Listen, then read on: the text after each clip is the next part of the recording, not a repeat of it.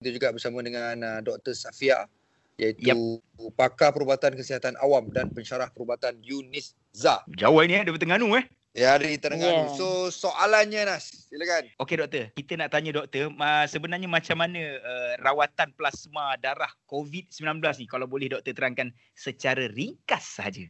Jadi sekarang ni kita dengar pasal rawatan plasma. Okay. Hmm. Dalam plasma ni dia ada antibody. Antibody yang sangat khusus untuk virus COVID. Oh, okey. Jadi dia macam kalau kita nak ibaratkan dia macam kunci dengan mangga. Dia macam betul-betul match. So oh. kalau antibody ni bila dijumpa dengan virus tu dia boleh terus lock. Maksudnya kalau virus tu masuk dalam badan orang, dia kan nak Aha. masuk dalam sel. Okay. Lepas tu antibody ni dia terus pegang virus tu. Dia maksudnya dia sangat spesifik. Dia macam kunci dengan mangga. Dia dia uh, oh. satu antibody satu virus. Dia sangat spesifik. Oh, Jadi orang okay. yang dah sembuh maksudnya dia dah berjaya. Dalam badan dia ada banyak antibody yang boleh lock virus tu, yang boleh pegang Faham. virus tu. Ah, jadi oh. sekarang ni orang yang masih uh, belum sembuh lagi, di badan dia belum kuat nak lawan kan. Jadi dia uh-huh. pinjam tentera ataupun antibody daripada badan orang lain yang dah banyak tu untuk bantu hmm. dia uh, pegang ataupun kunci virus yang ada dalam badan orang tu. Ah, oh, dapat dapat gambaran tu. tak macam mana? Dapat dapat dapat dapat ha. dapat.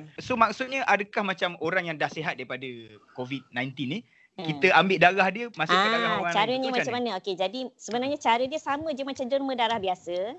Okay. Kita pergi de- orang yang dah sihat, dah 14 hari sihat, tak ada apa-apa simptom, dia pergi je uh, tempat uh-huh. nak derma darah macam pusat darah negara ataupun hospital. Jadi doktor okay. akan uh, apa tu uh, petugas akan ambil darah dia macam biasa satu beg kita nampak uh-huh. tu. Okey uh-huh. derma aja darah sampai dekat makmal dia dia akan asingkan plasma dengan darah. Ha, jadi oh. plasma tu lah yang akan diberikan kepada pesakit. Okay. Jadi maksudnya okay. senang saja prosedur dia. Senang saja. Macam derma darah oh, aja. Okey okey okey okey okey okey okey faham. Ha. Alright. Faham apa ya? Ah, okay, jadi kalau orang yang sihat, kadang-kadang, orang yang oh. sihat, orang muda, orang yang tak ada ah. penyakit, ah. orang yang cukup ah. tidur, berat badan ah. melebihi 45 kilo, ah. lebih 45 kg lah kalau berat badan. Tak boleh kurus sangat, orang kurus sangat tak okay. boleh derma darah. Okey. Okey. Okey, baik baik baik. Mana okay. berat yang ideal lah. Baik. Yeah, Terima yeah, kasih betul. doktor atas uh perkongsian tu sedikit sebanyak dapat bagi kita info yang terbaik lah. Cantik, doktor, cantik, cantik, cantik. InsyaAllah. Terima kasih doktor. Sama-sama.